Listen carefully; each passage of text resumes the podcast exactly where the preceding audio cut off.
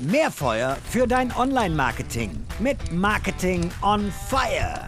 So die wichtigsten Punkte beim Thema Lead-Generierung. Wichtig ist, sich Gedanken zu machen zum Start, wen will ich eigentlich erreichen? Und welche Themen interessieren diese Person, damit zu starten? Und nicht damit, welchen Kanal will ich bespielen, also LinkedIn oder Instagram oder YouTube, wie auch immer, sondern starte wirklich mit den Personen und den Problemen, die du für diese Personen mit Hilfe eines Lead-Magneten lösen kannst. Dann auch das Format, welches dann irgendwie für deine Botschaften passend ist. Also ist es ein E-Book, ist es ein Webinar, wie auch immer. Und dann halt in die Kanäle reingehen und da bei dem ganzen Thema auch bei der Budgetierung berücksichtigen, auch wenn es interne Zeit ist, interne Ressourcen, das muss berücksichtigt werden, weil das so ein Lead-Magnet erstellt man nicht mal eben so. Wichtige Unterscheidung beim Thema B2C und B2B-Lead-Generierung ist in erster Linie auch so dieses Thema Herausforderungen, die Menschen in Unternehmen haben. Dazu gucken, wer sind die Buyer-Personas und welche Herausforderungen haben diese. Und bei B2C kann man auch sehr gut Lead-Generierung machen. Es macht aber meistens nur dann Sinn, wenn man auch komplexere Produkte hat, Produkte, wo der Kaufentscheidungsprozess länger ist, mehr abgewogen wird, vielleicht auch emotionaler ist und nicht eher sowas, wo spontan Entscheidungen getroffen werden. Wichtiger als der Kanal ist der Inhalt, haben wir nochmal besprochen. Also damit man wirklich auch das in den Leadmagneten reinpackt, was die Leute tatsächlich interessiert und wo sie auch einen Schmerzpunkt auch haben. Und da wirklich dann von der Zielgruppe aus zu denken und dann zu gucken, dass man eine passende Lösung auch dann zu bieten hat. Wenn wir über Formulare sprechen, also was wird abgefragt, wenn jemand sich für einen Leadmagneten registriert, da bitte darauf achten, grundsätzlich, wenn ihr viele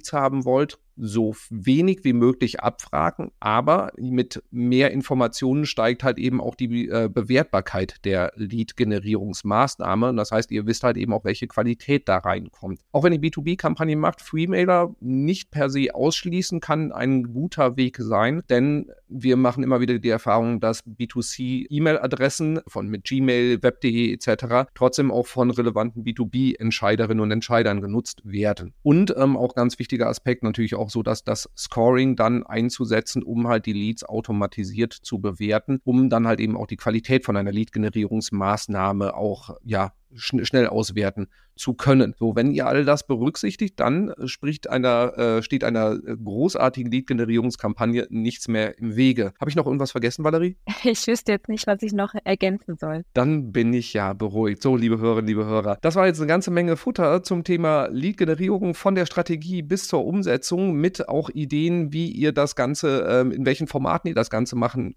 könnt. Stimmt, das habe ich in der Zusammenfassung vergessen. Könnt auch mal außerhalb vom E-Book denken, aber da einfach dann nochmal kurz zurückspringen, dann findet ihr das auch wieder. Nicht vergessen, das Webinar euch anzuschauen und dann sage ich schon mal vielen Dank, Valerie, für all den Input. Es war wie immer ein Fest mit dir. Ja, vielen lieben Dank und ich freue mich auf alle, die äh, beim Webinar ähm, entweder live oder im, im, Nachhinein in der Aufzeichnung reinschauen. Wunderbar. Und dann ähm, natürlich nicht vergessen, den Podcast mit fünf Sternen zu bewerten, das Abo dalassen, damit du keine Episode verpasst, denn die nächste wird auch wieder sehr spannend. Das kann ich versprechen und ich sage einfach mal bis zum nächsten Mal. Ciao. Tschüss.